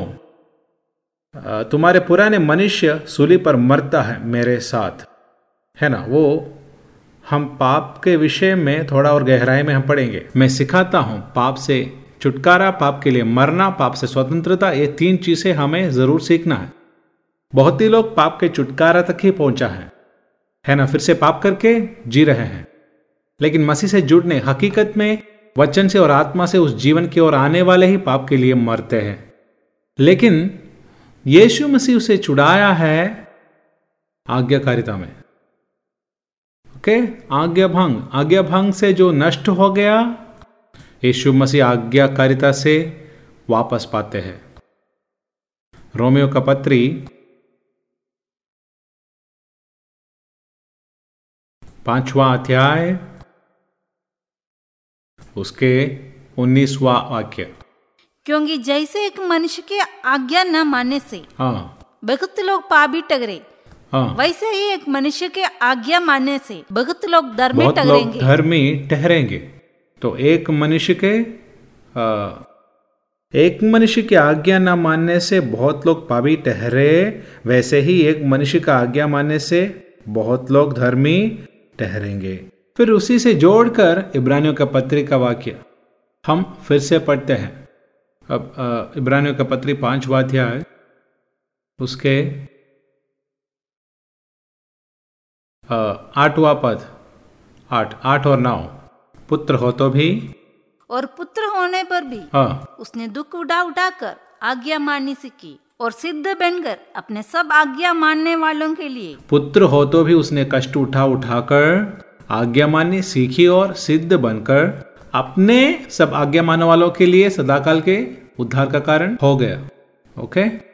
तो यहाँ हम पढ़ने पर एक के एक के धार्मिकता से उन्नीसवा आयत, क्योंकि एक मनुष्य की आज्ञा न मानने से बहुत लोग पापी ठहरे, वैसे ही एक मनुष्य की आज्ञा मानने से बहुत लोग धर्मी ठहरेंगे। वैसे विश्वास से धर्मी ठहराने वाला एक व्यक्ति यीशु के आज्ञाओं को मानकर यीशु जिया जैसे जीने पर ही सदाकाल के उद्धार के कारण हो जाता है। तो विश्वास से धार्मिकता और सदाकाल के उद्धार भी सीखना है। है ना? विश्वास से धर्मी ठहराना। ये शुरुआत है। किए हुए पापों को क्षमा करना ही विश्वास से धर्मी ठहरना। ये हम जीने के लिए हैं। है ना? अगर हम जीते नहीं तो जीना बोले तो आज्ञाकारिता में। मसीह को मसीह पुत्र हो तो भी कष्ट उठाकर आज्ञा मानकर सिद्ध बनकर आ, अपने बात मानने वालों को सदा काल के उद्धार के कारण हो गया। वो कारण हो गया। तो विश्वास से धार्मिकता में हम अनुग्रह के मार्ग में प्रवेश करते हैं। उस प्रवेश करने का मात्र से आत्मा के अनुसरण में जीने वाले जीवन में ही हमें विश्वास से जो सदाकाल के उद्धार हम प्राप्त करते हैं। अनंत जीवन जो है यहाँ अनेक वाक्य है, लेकिन देखने पर अनंत जीवन का प्रस्ताव पहले ही बाइबल नहीं देता। है ना कुंजी वाक्य है, अनेक वाक्य है। कुंजी एक वाक्य यानी कि उस प्रकार तुम पापों से स्वतंत्र होकर प्रभु के दास बन गया, इसलिए तुम्हें मिलने वाला फल पवित्रताई और उसके अंत में अनंत जीवन। आज्ञा मानना है, वही बाइबल बताती है। आज्ञा ना मान के अनंत जीवन नहीं है। कहते वो बस एक बत्तीसवा का आज्ञा नहीं। हले आमीन, उसका शुरुआत है। लेकिन उसके बाद आत्मा के अनुसरण में चलकर शरीर की अभिलाषा तोड़ने वाला जीवन में आत्मरक्षा की ओर हम प्रवेश करते हैं। तो ये बहुत ही महत्वपूर्ण बुलाहट है, लेकिन इसका सच्चाई जानने पर हमारे लिए इट्स अ स्वीट जर्नी है ना? मैं जानता हूँ, पाप में मेरा जीना, अब तो पूरा छुटकारा मिला ये मैं साबित नहीं कर रहा हूँ, लेकिन आपका ज़िंदगी के बीच में अंतर कोई भोज नहीं, है ना? हाँ। स्वच्छता में जीवन। कल क्या होगा, सेवकाई क्या होगा? सेवकाई मेरा नहीं। मुझे अपना एक सेवकाई, अपना बल में सेवकाई नहीं। परमेश्वर ने जो सौंपा, वो उनके समय में करना। वो नहीं तो प्रार्थना का एक सेवकाई है, सबसे शक्तिशाली। घुटना टेकर प्रभु के सामने उनके साथ संगति करना। हमें वो सुंदर है और एक आशीषित समय है। तो आज्ञा मानना है तभी तो फिलिपियो दो का आठ हम पढ़े थे। क्रूस के मृत्यु तक भी वो आज्ञाकारी बन गया। तो हमारे संपूर्ण छुटकारा है ना पूर्ण रक्षा आ, उसके आ, नींव आज्ञाकारिता है ना मैं इंग्लिश में लिखा हूँ। Restoring obedience to its right place हमारे जीवन में, आज्ञाकारिता के जीवन में आने ही हमारे संपूर्ण छुटकारा। आज्ञा भंग से जो नष्ट हुआ, उसे मसीह आज्ञाकारिता से हमें प्राप्त करके दिया जैसे। आज्ञाकारिता बोले तो एक ही बात में नहीं, आज्ञाकारिता उनका जीवन, आज्ञाकारिता का जीवन अ लाइफ ऑफ़ ओबीडियंस कदा भी वो आज्ञा भंग नहीं किया। तो आज्ञाकारी जीवन से हमारे उधार इस अनंत जीवन के वारिस हम बनते आज्ञा मानने वालों को सदाकाल के रक्षा के यीशु मसीह कारण ठहरा गया। वैसे ही ट्रू साल्वेशन वास्तविक तौर पर उधार हमें आज्ञाकारिता में वापस लाते हैं। फिर आज्ञा भंग का जीवन नहीं। क्या है अनुसरण? यीशु मसीह का आज्ञा। उसके बारे में सोचना, उसको मनन करना। फिर प्रभु इस जीवन में पुराना नियम हम पढ़ने पर, निर्गमन 24 पर मूसा को यह नियम सब मिलता है, वहाँ एक बलि चढ़ाकर मुझसे एक वाचा बांधते हैं। है ना? वहाँ एक बलि के द्वारा रक्त सभी के ऊपर चिटकाता है। प्रेरित जो पत्रोस पत्रोस के पत्री में रक्त से हृदय में चिटकाए जाने वाला पवित्र लोग करके एक शब्द वहाँ इस्तेमाल करते हैं। वो हमारे पहले का जो पाप का छुटकारा के लिए रक्त नहीं है वचन का पालन करने के लिए हम परमेश्वर से करने वाला एक वाचा है। है ना? हमारे कई जगह पर कई लोग उस समय में, उनके हृदय में उस वाचा में आया। है ना? मैं ये वाचा में मेरे जीवन में नहीं आया था। बत्तीसवा लिया। हमें पता है कि बत्तीसवा उसका एक भाग है तो भी, उसके बाद हमें परमेश्वर का वचन में जीना है करके एक बड़ा प्यास हमें होना है। उस समय में हम परमेश्वर के साथ एक अटूट वाचा वही इसराइल वो लाल सागर में बत्तीसवा लिया, लेकिन हौरेब में आने पर एक बलिवेदी बना के फिर वो बलि वस्तु काट कर बलि के, वो रक्त के नाते, बलि के नाते वो सब हाथ उठाकर हम सब ये आज्ञाएँ मानेंगे। फिर से उनके, फिर से नहीं, वो प्रारंभ है। सबको व्यक्तिगत रूप से उनके ऊपर लहू चिटका कर एक लहू का नियम, नहीं तो बलि का नियम। है ना? उसके बाद तुरंत हम पढ़ते हैं वे परमेश्वर यहोवा को देखकर भोजन किया। संगति, है ना? प्रेरितों के काम में बत्तीस में लिए हुए, वे प्रेरितों के उपदेश सुनकर संगति किया। तो यीशु मसीह से संगति, परमेश्वर से जो संगति, वचन के अनुसार एक संगति है। हम वचन मानते नहीं तो हमारे अंदर वो रिश्ता नहीं, है ना? मुझे प्रभु प्रभु पुकारने वाला ही नहीं। मेरा स्वर्गीय पिता के इच्छा करने वाला, है ना? एक बार माँ और भाइयाँ यीशु को मिलने आने पर, चेले लोग कहे, आपका माँ और भाइयाँ यहाँ हैं। तो मेरी माँ कौन है? मेरे भाई कौन है? मेरे बहन कौन है? हाले स्वर्गीय मेरे पिता के इच्छा करने वाले ही मेरे माँ, मेरे भाई और मेरे बहन। ये कहने पर परमेश्वर के आज्ञा मानकर जीने वाले लोग ही इस रिश्ता में आ पाएँगे। जानते हैं संसार में रिश्ताएँ हैं। है ना? माता पिता और बच्चे, ये रिश्ता है। बाहर मिलने वाले लोग भी इनको पिता कहते होंगे, लेकिन संपत्ति बांटने पर ही हमें पता चलता है कौन है संतान और कौन है पिता, है ना? तो हमें याद रखना है, पिता के आज्ञा मानकर उस घरोना में, हम जानते हैं, नियम के अनुसार माता पिता और बच्चे वो माता पिता के घर में रहते हैं। है ना, एक आदर्शी परिवार है तो वे माता पिता के अनुसरण में जीते होंगे, है ना? तो पिता के भवन में, इस भवन का सदस्य हम है, उसमें बड़ी एक मूल्य प्रभु ने डाला है। उसमें, उस भवन में पिता की आज्ञा मानकर, वो पुत्र यीशु मसीह प्रभु दिखाया नमूना में हम जीने पर ही हमें हम वास्तव में परमेश्वर के घराने के लोग बनते हैं। कितने लोगों समझे। तो हमारी इच्छा से जीने पर कभी भी हम परमेश्वर के घराने के सदस्य कभी नहीं बन सकते हैं। ओके? तब सही उद्धार, वो हमें आज्ञाकारिता में, प्रभु की आज्ञाकारिता में वापस लाते हैं। नूह के जीवन की ओर देखने पर पुराने नियम में कुछ उदाहरण। मैं वो बताया, परमेश्वर के चेतावनी के अनुसार उसके अंदर वो विश्वास मिला। विश्वास से नूहा तब तक की अनदेखी। वो अदृश्य चेतावनी मिलकर। तो अदृश्य जो जीवन, यानी कि मसीह को पीछा करने का एक जीवन, वो दृश्य नहीं, अदृश्य एक जीवन है। अदृश्य मंडल से हमें वो मिलना है। वो परमेश्वर के शब्द के रूप में हमें दिन प्रतिदिन मिलने पर भाई और भक्ति के साथ प्रभु के संगति में जीने का इतना नहीं, आत्मा से हमारे अंदर लिखा जाएगा। वहाँ नुहा भाई और भक्ति के साथ ही परिवार बचाने के लिए जहाज़ बनाते हैं। तो हमारे ये बनावट बोले तो याद रखना, वो विश्वास से है। वो विश्वास से, विश्वास कैसे मिलते हैं प्रभु के वचन से, उनके शब्द के द्वारा?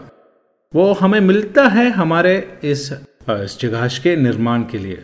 तो हम एक जहाज़ है, एक मंदिर है है ना? मैं गए हफ़्ते में जो लिया विषय, शरीर जो है कलिशिया जो शरीर नहीं, इस शरीर जो मंदिर है। तो इस मंदिर में एक निर्माण होने का है, संसार घुसने बिना। गए दिन मैंने बताया, जहाज़ अधूरा बनाने से नहीं होगा, बचेगा नहीं। है ना? वो जहाज़ पूरा बनाने का है है ना? दिखने में सही है, लेकिन भीतर और बाहर राल लगाना है। है ना? नहीं तो क्या होगा? है ना? फ़ायदा नहीं। जहाज़ पूरा बनाया लेकिन राल नहीं लगाया। तो आत्मा के द्वारा हर जगह राल लगाना होगा। तो हमारे जीवन में आत्मा है। आत्मा से आवरण हुआ जीवन, आत्मा भीतर भी। ये ही मेल मिलाव की तंबू का नियम। है ना? पवित्र आत्मा का जो काम भीतर और बाहर, वो संदूक, मिलाप वाला तंबू बादल के आवरण में। फिर उसके अंदर प्रभु का महिमा भरा। तो मूसा पर्वत पर चढ़ने पर वो पर्वत किसी को दिखाई नहीं देता, वो एक अदृश्य मंडल बन जाता है। बादल से वो पर्वत, बादल हमेशा पवित्र आत्मा दर्शाता है है ना? तो वो बादल के और कौन चढ़ता है? मूसा। तो तराई से किसी भी जन मूसा को देख नहीं सकता। कारण यह है, वो प्रभु का आवरण में है है ना? वहाँ से परमेश्वर का नियम मूसा को मिलता है। ऐसे प्रभु से निकलने वाला वचन। वही नया नियम में हम पढ़ते हैं, गुप्त में देखने वाला पिता। कमरे में, नहीं तो कोठरे में जाकर। मतलब एक छोटे कमरे में जाने का विषय नहीं, हमारे इस जो भवन के दरवाजे हमें बंद करना है, बिल्कुल। कान, आँखें, मन भी। सब कुछ प्रभु में केंद्रित होने का एक अवस्था, वो एक अदृश्य अवस्था है। तो अदृश्य चीज़ों का चेतावनी मिलना है तो अदृश्य मंडल में प्रवेश करना है। कितने लोग वो समझे? आमीन। अदृश्य मंडल में प्रवेश करने के लिए हम बस प्रभु प्रभु पुकारने से नहीं होगा। इसीलिए प्रभु के उपदेश में, है ना? बक बक करने का प्रार्थना भी ये सब बंद करके परमेश्वर के साथ गुप्त में देखने वाला पिता, गुप्त में देखने वाला पिता। उस पिता से हमें मिलना है तो पिता के साथ रिश्ता में आना है। तो हमारे प्रार्थना का जीवन हर सवेरे एक अदृश्य मंडल में प्रवेश करना है। उसके लिए प्रार्थना करना प्रभु, कैसे? है ना? ऐसे हम जीना शुरू करने पर, ये वास्तव में जीवन में आने पर हमारे हृदय वचन से भरेगा, पवित्र आत्मा से भरेगा, पवित्र सोच से भरेगा। वो ही स्वर्ग स्थान में बैठकर एक जीना, हमारे आत्मिक मनुष्य पूरी रीति से स्वर्ग स्थान में होगा। ये शरीर बस यहाँ पर रहेगा। हाले तो हम देखते हैं, सुनते हैं, लेकिन सब जो देखा और सुना बातें, प्रेरित लोग प्रचार किया, लेकिन जो देखा और सुना हुआ स्वर्गीय था। इस भावमिक चीज़ देखना भी यीशु मसीह के नज़रों से वो देखते थे। है ना? पहचानने का, है ना वो? वो देखते तो भी ग्रसित नहीं होते, ऐसा एक शब्द प्रभु इस्तेमाल करते हैं। देखता है, पर प्रभु के नज़रों से नहीं देखते हैं। है ना? तो हम संसार को देखने पर परमेश्वर इसे कैसे देखता है? धरती कैसे देखते हैं? उसी नज़रों से देखने के लिए। हमारे आँख इस मन, मसीह के मन होने जैसे हमारे आँखें, हमारे कान, हमारे जीव सब कुछ परमेश्वर परमेश्वर कैसे देखता है? परमेश्वर कैसे सुनता है? परमेश्वर किस प्रकार चेतावनी देता है? उसी अवस्था में हम भी आना है। परमेश्वर कैसे काम करते हैं? तो उसी अवस्था में आने पर हम स्वर्गीय बन जाते हैं। है ना? धरती पर स्वर्गीय बन के एक जीवन है। वो छठवा अध्याय में आना है। पूरा समर्पण का जीवन है। धार्मिकता के लिए शरीर के अंगों को हम समर्पण करते हैं। छह बार हम देखते हैं परमेश्वर के आज्ञा के अनुसार, आज्ञा के अनुसार नूहा ने किया, वैसे ही किया। है ना? तो नूहा को अनुग्रह मिला अपने पीढ़ी में, नहीं तो अपने पीढ़ी में निष्पाप और एक धर्मी जीवन बिताने के लिए था। उसके साथ ही वो परमेश्वर के साथ चला। ये परमेश्वर के साथ कैसे चलते हैं? हानोक परमेश्वर के साथ चला। मतलब आज्ञा है परमेश्वर जो भी आज्ञा दिया है, उसके अनुसार जीने वाला सब उनके साथ चलते हैं।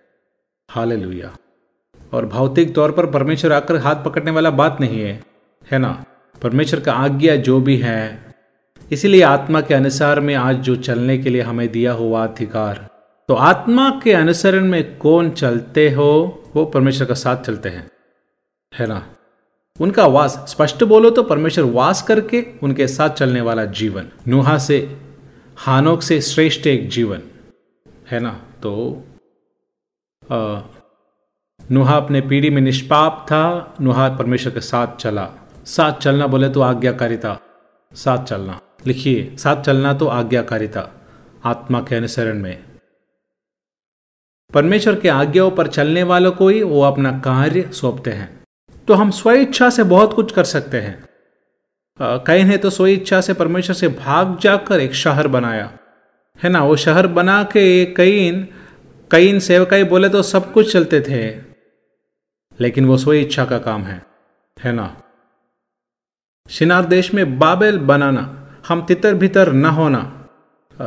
ये सब भाड़ के बाद जो सोच है हम तितर भीतर न होने के लिए आ, हमारे लिए एक शहर बनाए, एक शहरपना भी बनाए जो स्वर्ग तक पहुँचते हैं। तो स्वर्ग जाने का मनुष्य का स्वयं प्रयत्न। हम उसे नाम देते हैं। वो है बाबेल, है ना? तो सेवकाई सब अच्छा है, लेकिन वो बस नाम के लिए काम हो तो गमन है तो है ना? वह समस्या है। तो आज्ञाकारिता में चलने वालों पर प्रभु काम सौंपता है। आ, हम इब्रानियों के पत्री में ग्यारहवा अध्याय में वो मनन किया। बुलाहट विश्वास मिराज आदृश्य सब वचन का मनन है। तो देखे बुलाहट विश्वास बुलाहट से मिला विश्वास। वो बुद्धि में मिला विश्वास नहीं। मीरास मीरास में मिलने वाला देश। अदृश्य यह न जानकर कहाँ जा रहा हूँ? आज्ञाकारिता। आज्ञा मानकर? निर्गमन? निर्गमन ही नहीं वह एक आत्मिक यात्रा है। निर्गमन? आत्मिक यात्रा मिरास में प्रवेश। इसराइल के संतान मिस्र देश से निकले, आत्मिक यात्रा करके दूसरी पीढ़ी मीरास में प्रवेश किया। लेकिन आत्मिक यात्रा ना करने वाला एक झुंड, आज्ञा भंग का एक झुंड जंगल में नाश हो गया। हमारा जीवन है। है ना बाहर? निकलने से ही नहीं हुआ। हमें आत्मिक यात्रा करना होगा। लाल सागर पार करके गीत गाने से ही नहीं। हौरे प्रभु का पर्वत पर आना है, वाणी सुनना है, उसके अनुसार काम होना है।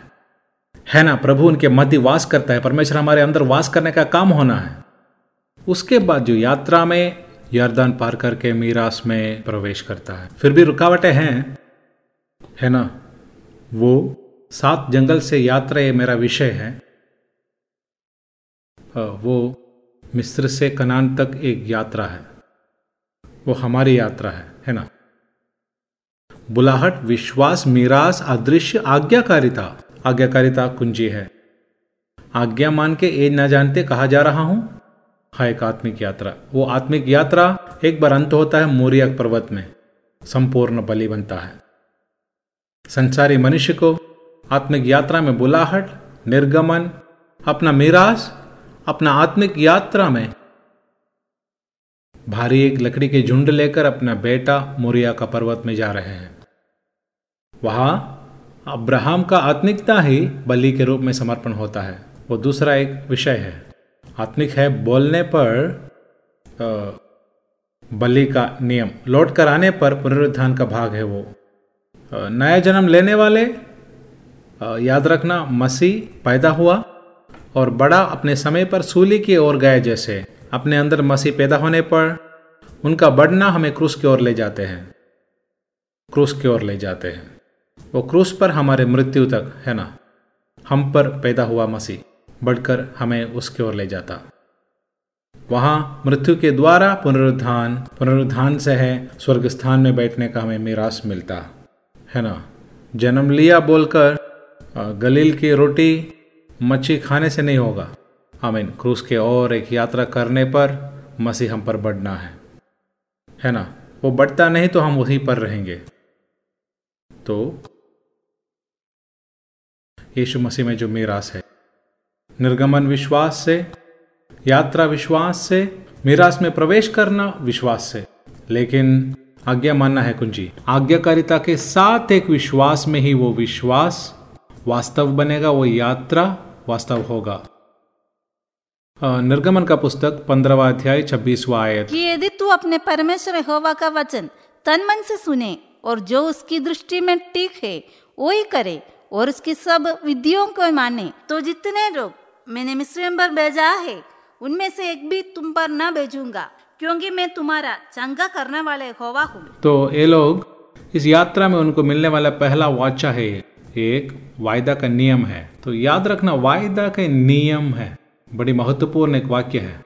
एफेश का पत्र दूसरा अध्याय में वायदा के नियम से अलग है ना, आशा रहित।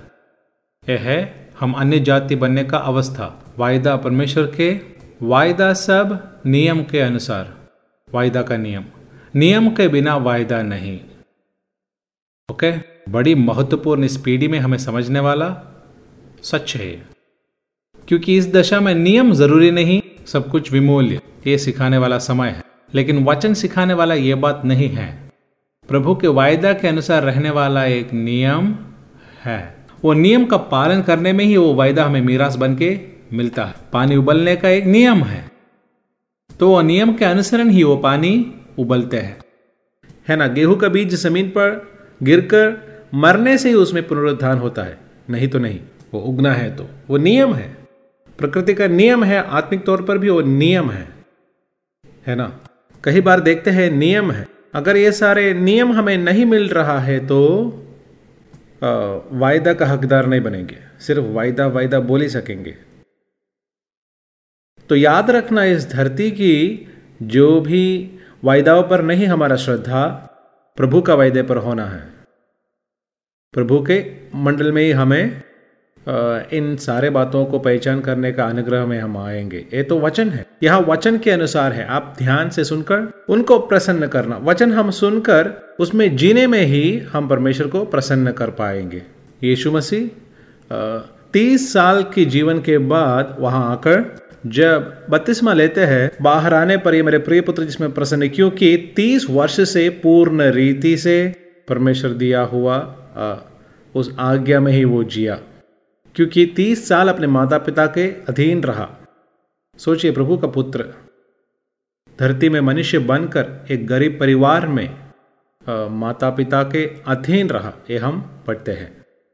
ऐसा है तो तीस साल के जीवन पिता को परिपूर्ण रीति से प्रसन्न किया। उसके बाद का जीवन हम जानते हैं, साढ़े तीन साल। क्रूस के मृत्यु तक मृत्यु तक, क्रूस के मृत्यु तक, वह पिता के आज्ञाकारी बनकर रहा। लेकिन ये हम पढ़ने पर आज्ञाकारिता के भाग में मैं स्वस्थ करने वाला यहोवा।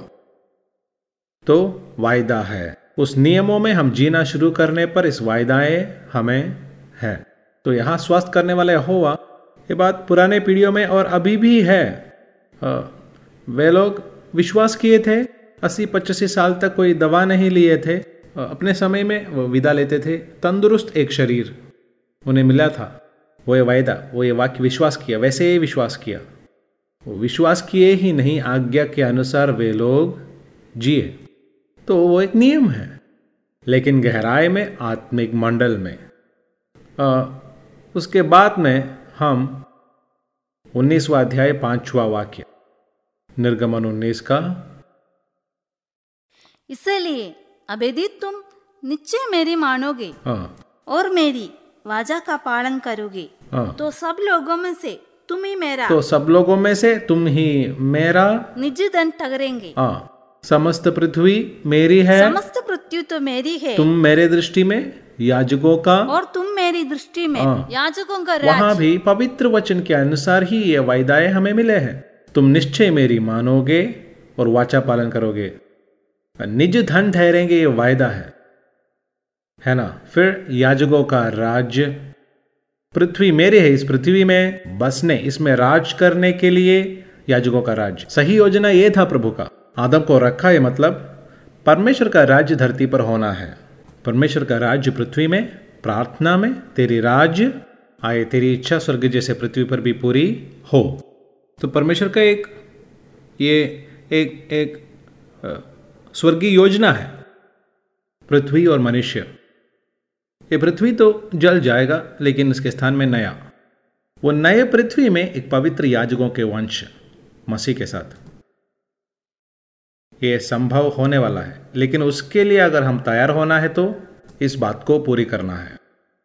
अपनी इच्छा में जीने से नहीं। इस राज्य के नियम में हमारी इच्छा नहीं। ओके यानी कि आखिर में इस राज्य कौन? पुत्र, प्रभु, पिता के हाथ में सौंपेंगे। पहले कुरिंती पंद्रह अध्याय की भाग है। देने पर सब में परमेश्वर ही सब कुछ होना। सब में परमेश्वर ही सब कुछ हो, पुत्र आप भी उसके अधीन होएगा। यही परमेश्वर का राज्य। पुत्र आप भी उसके अधीन में। सब में परमेश्वर ही सब कुछ। अब तो स्वर्ग का मंडल में मिखाइल को गब्रियल को, बाकी सारे दूतों को अपने मर्ज़ी में कुछ भी नहीं करना है। जो भी प्रभु का इच्छा, वो ही करेंगे। वही स्वर्ग राज्य। है ना? तो उसका प्रकटीकरण मिला तो दर्शन मिला तो हम अपने आप में कुछ भी नहीं करेंगे। क्योंकि हम पूर्ण रीति से आत्मा के अनुसरण में आने वाला जीवन। तो हमें करने के लिए हर एक भला काम प्रभु ने तैयार किया है। फिसियों दूसरे अध्याय में, पढ़ते हैं उसके बनाए हुए हैं। है ना? उसके, प्रभु के बनाए हुए भले कामों के लिए हम सृजे गए हैं। वो भले काम हमारे भले काम नहीं है, हमारे सृष्टि नहीं है, परमेश्वर करने वाला काम हमारे द्वारा होने वाला। हम एक पात्र है, इस पात्र से होने वाला काम। तो ये सारे काम हम अपने आप से तैयार करने का नहीं, वो पहले से तैयार किया हुआ है। आज ये बाइबल स्टडी होना है करके परमेश्वर के मेरे बारे में जो कैलेंडर और आपके बारे में जो कैलेंडर में लिखा गया है तो आमीन, ये भला काम है। आप ये समझते हैं, है ना? और हमारे इच्छा में दौड़कर करने वाला काम या दिखावट नहीं प्रभु का इच्छा। है ना? हमारा नाम और पहचान के लिए वो हर जगह दिखता है। हमारे ये व्यावहारिक जीवन में हर एक व्यक्ति अपने आप में प्रयास करना नहीं है स्वर्ग राज्य।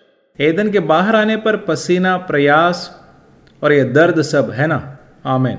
लेकिन एदन में प्रभु के आज्ञा के अनुसार जिए तो वो स्वर्ग है। पैराडाइज। तो इस पृथ्वी में ऐसा एक जीवन में आने के लिए प्रार्थना करना। हम खुद ढूंढ नहीं सकते। प्रभु से प्रार्थना करना, उस स्वच्छता में मुझे प्रवेश करना है। वहाँ भी आज्ञा मानने वाले कोई उस स्वच्छता में प्रवेश करने के लिए सौभाग्य मिला, सौभाग्य। नीचे के वाक्यों में वो है। फिर परमेश्वर उनसे कहते हैं मैं तुम्हारे मध्य में वास करने के लिए मेरे लिए एक पवित्र मंदिर निर्माण करना। 19 बार, उनचालीस और चालीसवा अध्यायों में यहोवा मूसा से आज्ञा दिया जैसे, यहोवा मूसा से आज्ञा दिया जैसे, यहोवा मूसा से आज्ञा दिया जैसे। ऐसे 19 बार लिखा है। वहीं पर ही परमेश्वर का महिमा मंदिर में आते हैं। चालीसवा अध्याय में, मंदिर स्वर्ग से, मंदिर की ओर प्रभु के तेजस आकर मंदिर को भरता है। मिलाप काल का तंबू बादल के आवरण में। वैसे ही किया, मूसा खुद से कुछ नहीं करता। पर्वत में दिखाया एक नमूना है निवास स्थान और उसके सारे वस्तुएँ जो आदेश में देता हूँ, वो आदेश मिलना है। वो वास्तविक तौर पर चाहने वाले मूसा को अनेक वर्षों का चालीस सालों का शिक्षा, फिर चालीस वर्ष का शिक्षा, फिर उनका निर्गमन, सात अवस्थाएँ मूसा की ज़िंदगी में मैं इन दिनों में सिखाता हूँ। और हम एक समय सीखेंगे इस बाइबल क्लास में। मेरी अनुभव में बहुत लोग बोले उनके जीवन में बदलाव लाए हैं। एक बेदारी लाएँगे, है ना? मूसा के जीवन के साथ अवस्थाएँ फेसेस तो यहाँ हम पढ़ते हैं, परमेश्वर का महिमा उतारने का कारण मूसा ने वैसे ही किया। हो, क्या रिश्ता है मूसा का परमेश्वर से? मूसा, हम जानते हैं तंबू को लेकर छावनी के बाहर, जब वो मूसा प्रभु के संगति में बैठने पर एक मित्र से बात करने जैसा परमेश्वर ने मूसा से, हम भी ऐसे बने मेरे प्रियो। इस आज्ञाकारी जीवन में, आत्मा के पूर्ण अधीनता में हम आए तो हम भी इस जीवन में प्रवेश करेंगे है ना? तो आ, दूसरा मंदिर बनाते हैं बलि के लिए ये याद रखना। मंदिर बनाते हैं अपना दिखावट के लिए नहीं है ना? वो हम यानी कि इसरा के पुस्तक में जब हम पढ़ते हैं यहोवा का मंदिर बनाते हैं बलि का स्थान है ना? बलि चढ़ाने का स्थान के रूप में मंदिर तो हमारे मंदिर शरीर का ये जो मंदिर वो बलि चढ़ाने के लिए है। परमेश्वर को प्रसन्न करने वाला बलि चढ़ाने, जीवंत, पवित्र और प्रसन्न, वो सच्ची आराधना। अगर हमारे व्यक्तित्व दिखाने के लिए, अपना सामर्थ्य दिखाने के लिए है तो बस हमारे दिखावट के लिए है तो प्रभु का मंदिर नहीं। है ना? वो अलग एक आत्मा है, लेकिन ये सच्चाई जानने वाला उनके द्वारा जीवंत, पवित्र और प्रसन्न करने वाला एक बलि इसके द्वारा परमेश्वर का इच्छा करने वाला एक मंदिर वो बनेगा। तो यहाँ पढ़ने से चालीसवा अध्याय, निर्गमन चालीस में प्रभु का महिमा, आज्ञाकारिता से।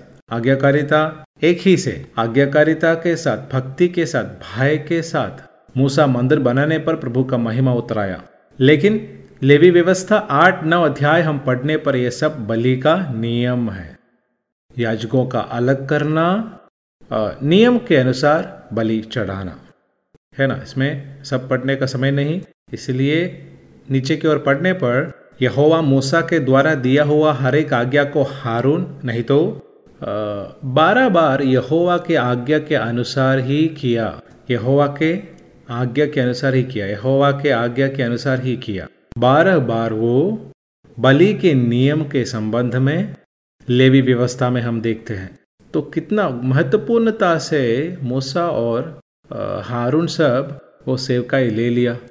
नौवा अध्याय में उस प्रकार यहोवा का आज्ञा अनुसार वो करने पर तेईस और चौबीस नौ का तेईस और चौबीस। तब मूसा और हारून मिलाप वाले तंबू में गए और निकलकर लोगों को आशीर्वाद दिया।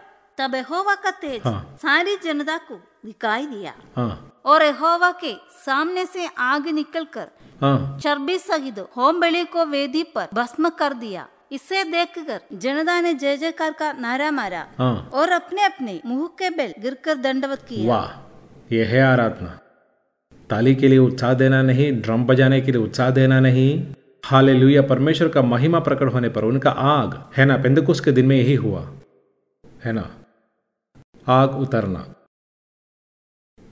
बलि के लिए आग ज़रूरी है। है ना? मैं तुम्हें आत्मा और आग से पतिस में दूँगा। है ना? तो बलि के लिए मंदिर चाहिए बलि वस्तु चाहिए, बलि स्थान चाहिए, आग चाहिए, छुरी चाहिए, जल चाहिए। जल, छुरी, आग। ये सारे बातें फिर लकड़ी भी साथ है। वे मोरिया पर्वत के तराई में आने पर लकड़ी किसके कंधों पर रखा? हाँ किसके कंधों पर था? इस हाक के। है ना वह एक रूपक है, यीशु मसीह भारी जो क्रूस के साथ। तो हमें क्रूस का ज़रूरी है। अगर कोई मेरे पीछे हो ले तो वे अपने आप को त्याग करके क्रूस उठाकर हर दिन मेरे पीछे हो ले। है ना?